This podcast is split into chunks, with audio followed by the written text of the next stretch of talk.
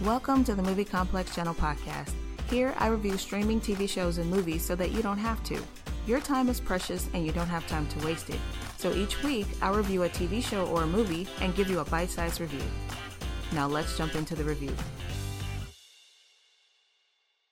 I'm Delia Kenza, and I'm an interior designer. Oh, we're just picking up the beauty. I'm Tyler Cameron, and I'm a contractor. Looks square, looks solid, we're good to go. Together, we make some bomb customized dog houses.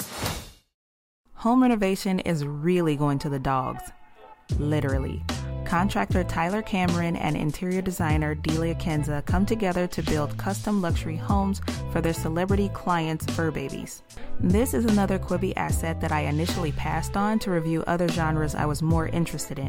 Home renovation is a guilty pleasure of mine, so recently I decided to check it out for curiosity's sake. Each episode, we go through eight minutes of meeting a celebrity, meeting their fur baby, because not all celebrities have just dogs, and building them custom homes for their fur babies. My thoughts on the show?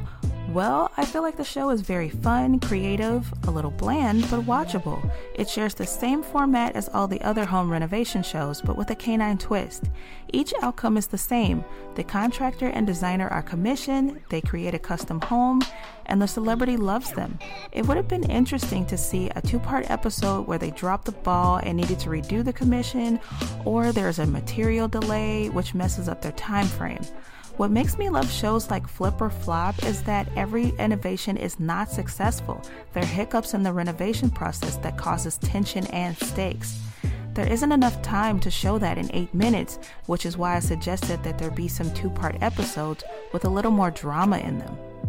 Other than that, it's watchable if you don't have anything else to watch, or great in the background if you have something to do and want to glance at the TV every now and then.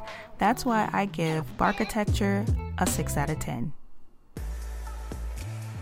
Thank you for listening to the Movie Complex Channel podcast. Don't forget to subscribe, download, and share episodes so that I know you enjoyed it. See you next week.